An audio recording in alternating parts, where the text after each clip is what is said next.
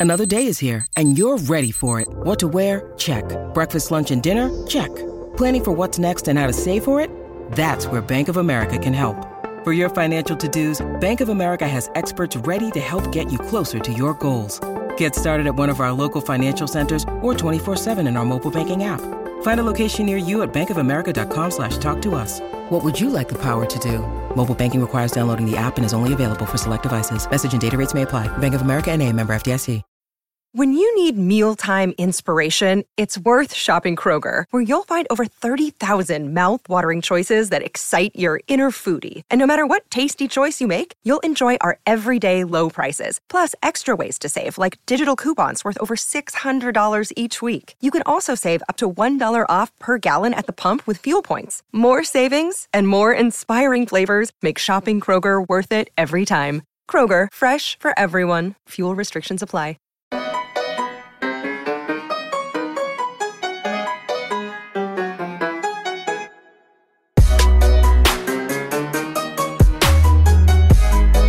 And welcome into Poke the Bear episode 114.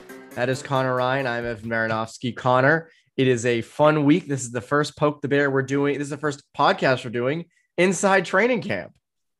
It is a great time to talk hockey with you, Evan. Thank God we are done with we are done with the summer. We're done with the discourse over uh, the draft and free agency and talking about Bergeron and Krejci coming back and talking about the discourse with coaching.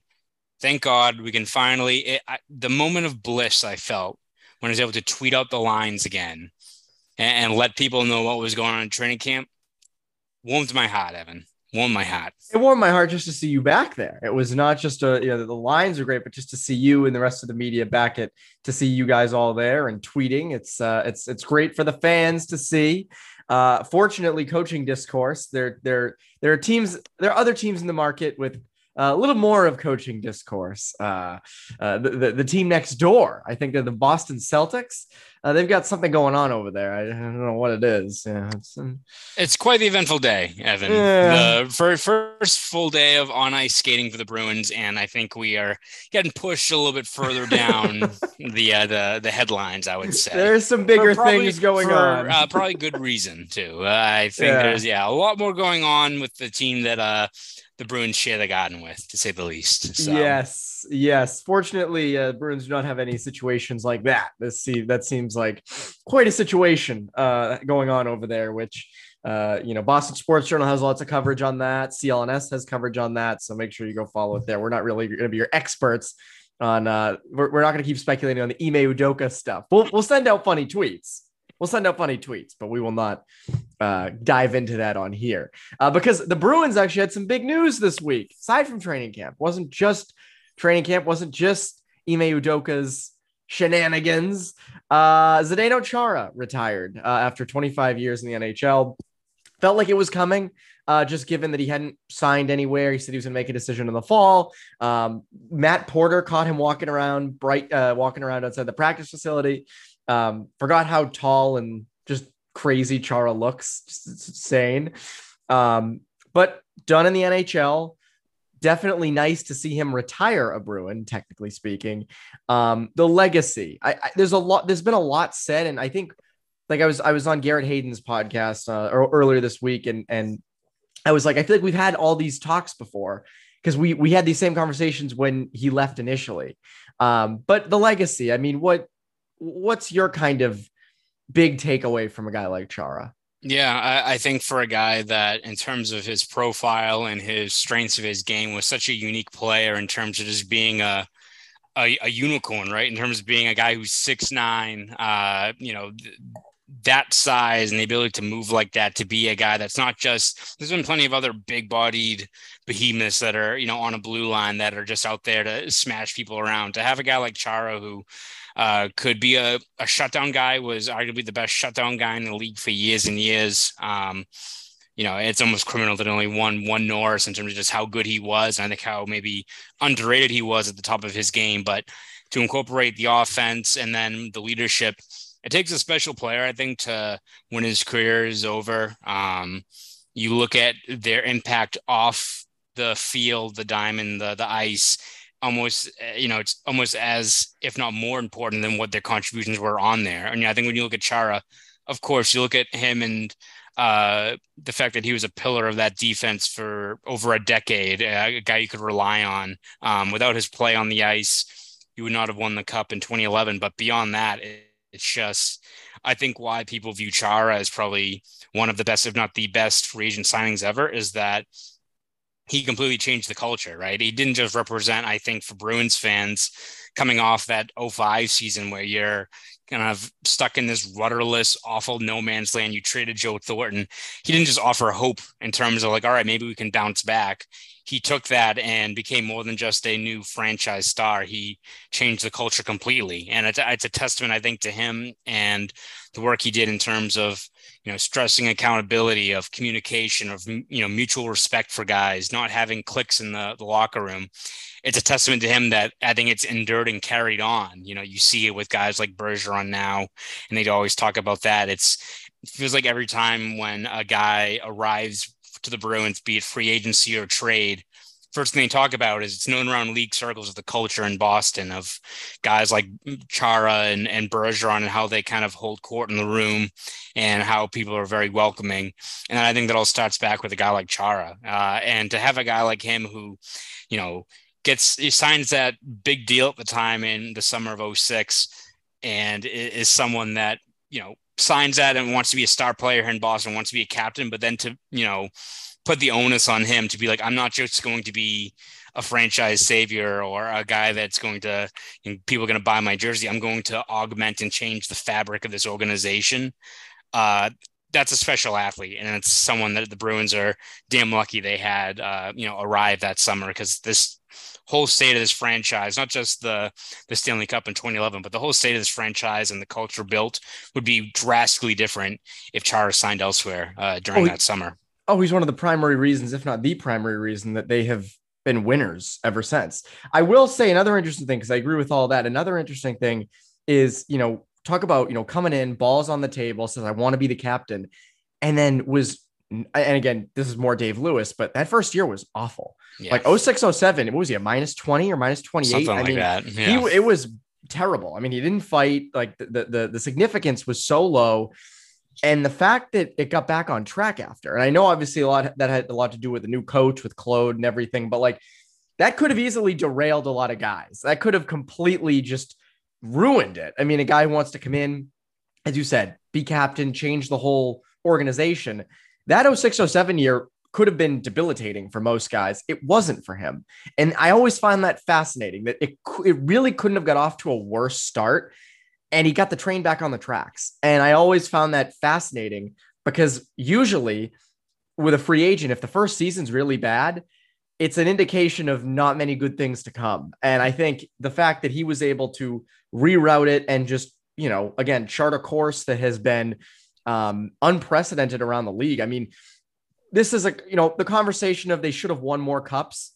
We'll get into, I think, later on as, you know, when Bergeron and Krejci officially hang it up, I think we'll have that conversation. Um, but again, the fact that I don't think there's any team aside from maybe the Penguins or the Caps that's been this good for this long, consistently in the mix, that good. And again, the Cups thing is something I think we will get to later on. But even just 2011, I mean, just a just a, a hero for that team. Um, and again, you won't see anything like him ever again. Most likely, you won't. You just again once in a generation. guy who's six ten shows up. Yeah, six ten. I love the picture of Chara with Shaq. Uh, yes, it's because that's the first time I've ever seen Chara look short.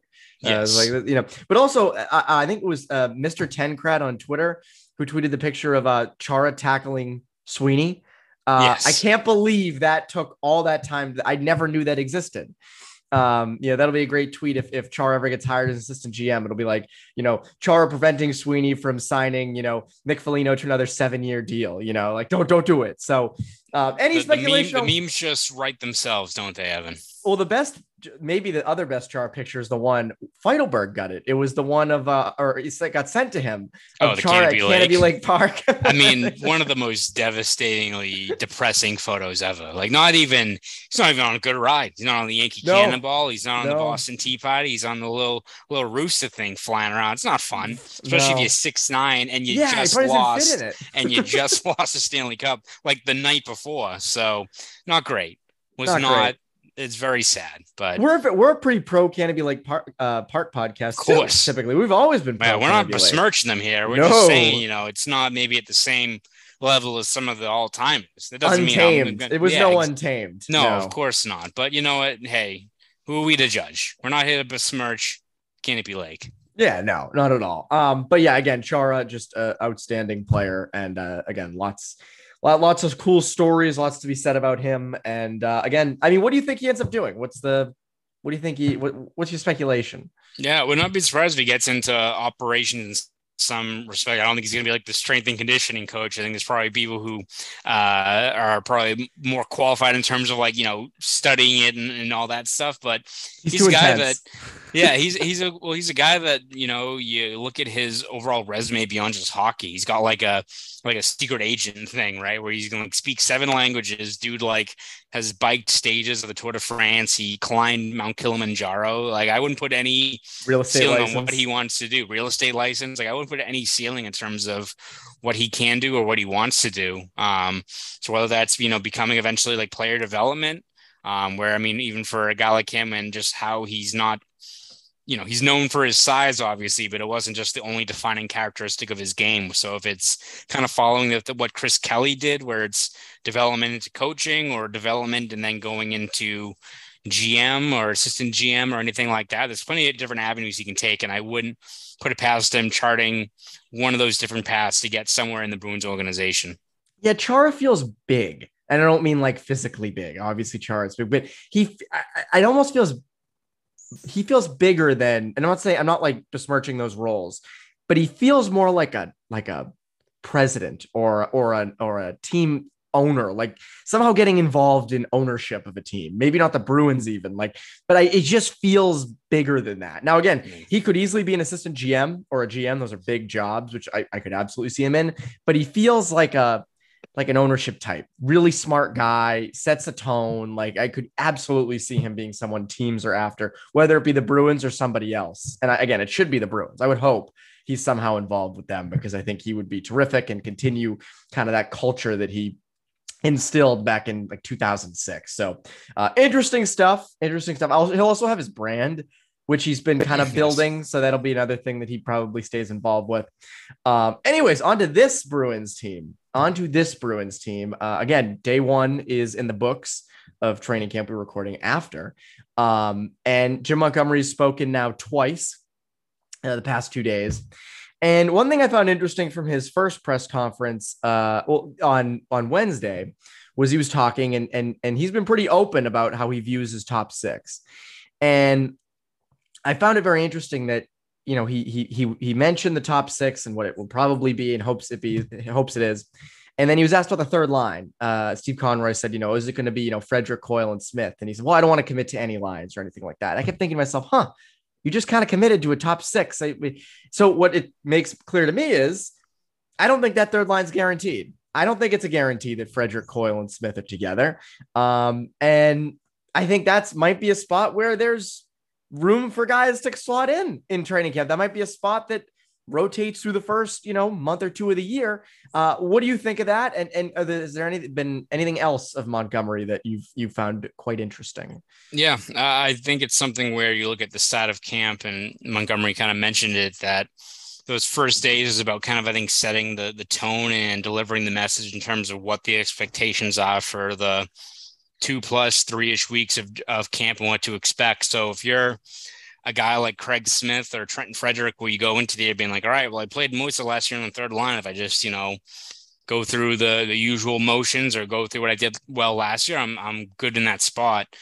If you're Montgomery and you're kind of setting down that edict of they're not committing to anything there on that third line yet, it again puts the pressure on you. We talk a whole lot about that fourth line and the amount of open spots there are. And even though guys like Foligno and Nosek seem to be at the top of the list, you've got Beecher and McLaughlin and Steen and all these other players. But if a guy like McLaughlin or even a guy like Lysell, you know, pop during scrimmages or during these preseason games, I don't think, you know, based on what Montgomery has said, they're they're going to be like, well, he's still pretty young, so I don't think I'm gonna, you know, bump out an established veteran. I, I think it's all gonna come down to how the guys perform during this camp. Uh, I think when you've got Montgomery um, and kind of a fresh set of eyes there, beyond just the clean slate that comes with a new uh, season of hockey, um, it seems like it's something where he's he's focusing on identifying the best possible players uh, to put in these spots. So I think for him to say that at the start of camp, definitely I think kind of sends along that message that no spot is safe. That even though, as you said, Montgomery last month pretty much talked about that top six. Uh, we'll talk about this in a minute, but like Sells skating with Bergeron to open the open camp, right? Like I, I fireworks. Think, yeah, I think it's something where um, we have a good inkling, I think, of what most of the lineup will look like, but I don't think they're they're putting it, you know, they're they're writing that in with permanent ink, right? It's going to be all right. Lysell's probably on the outside looking in, but hell, let's put him in the top six, see how he does. Like maybe he'll prove us wrong. So I think to to have that approach where it's like, all right, I think we have a a good idea, but we'll, you know, put it in the hands of these players, put them in situations where they should be able to succeed. And if they, you know, exceed our expectations, who's to say they're not going to secure a starting spot once we get to the middle of October? It's a safe bet. Safe bet that there's going to be some serious internal competition with the Bruins this year, as there always is, but more so this year. But we're talking really safe bets. We're talking about our good friends over at Bet Online. Right, you are, Evan. Listen up, guys. Our partners at Bet Online continue to be the number one source for all your bet needs and sports info.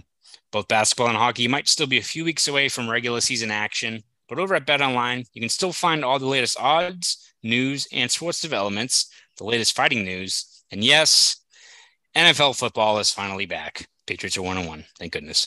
True. Bet Online is your continued source for all your sports wagering information, from live betting to playoffs, esports, and more. It's super easy to get started. So head to the website today or use your mobile device to join and use our promo code CLNS50 to receive your 50% welcome bonus on your first deposit. That's promo code CLNS50. Bet online, the game stats. Stats. Where are the game stats. So uh, the biggest uh, news in Boston on Thursday had mm-hmm. nothing to do with Ime Udoka. It was actually Fabian Lysell skating with Patrice Bergeron. Now, there, there needs to be some prefaces here, right? This is the yes. preface. Okay.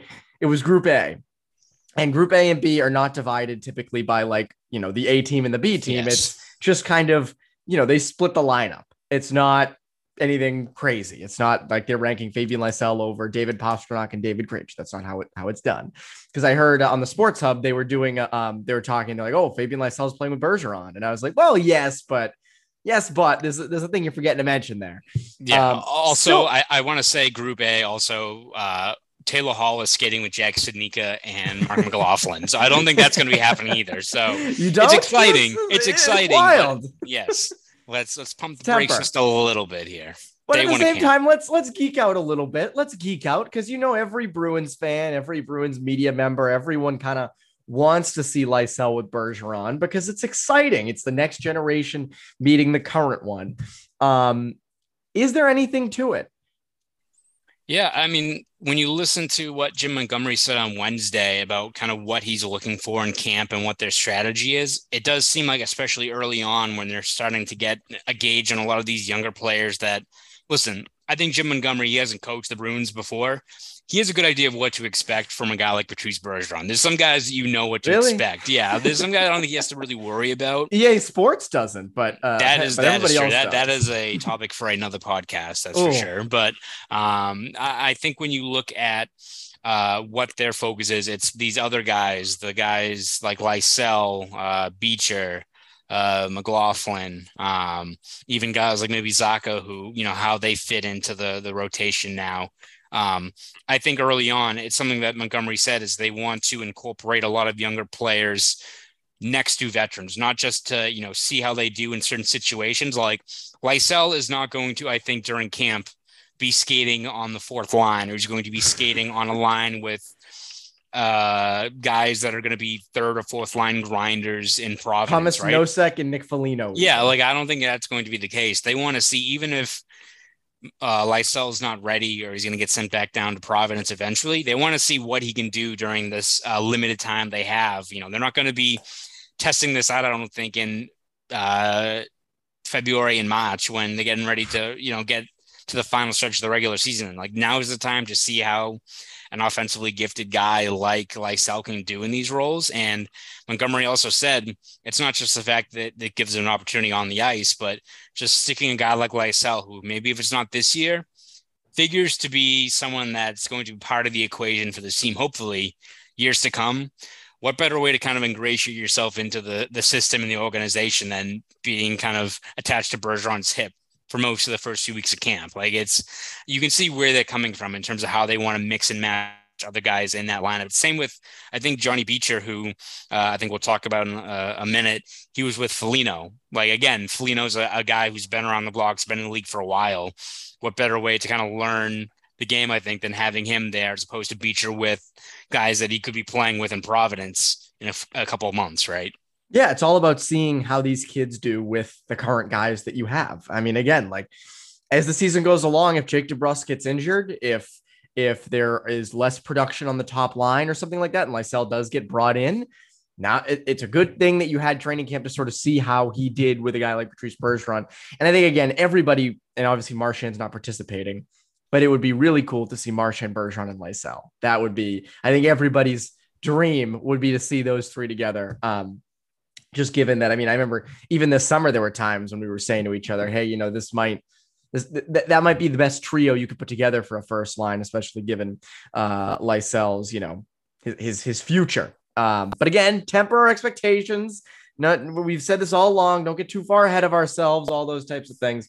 Um, but anyways, uh, the biggest match, biggest matchup uh, going on right now might not be, you know, the, the, the UFC fights of the world, the boxing matchups, football matchups. It might be Johnny Beecher versus Tomas Nosek for the fourth line center spot. I mean, those they come to blows. Uh, but it is an interesting conundrum the Bruins have because on one hand, you have a you know what you're going to get, well paid veteran fourth line center in Tomas Nosek, who is fine, not amazing, not bad, but fine.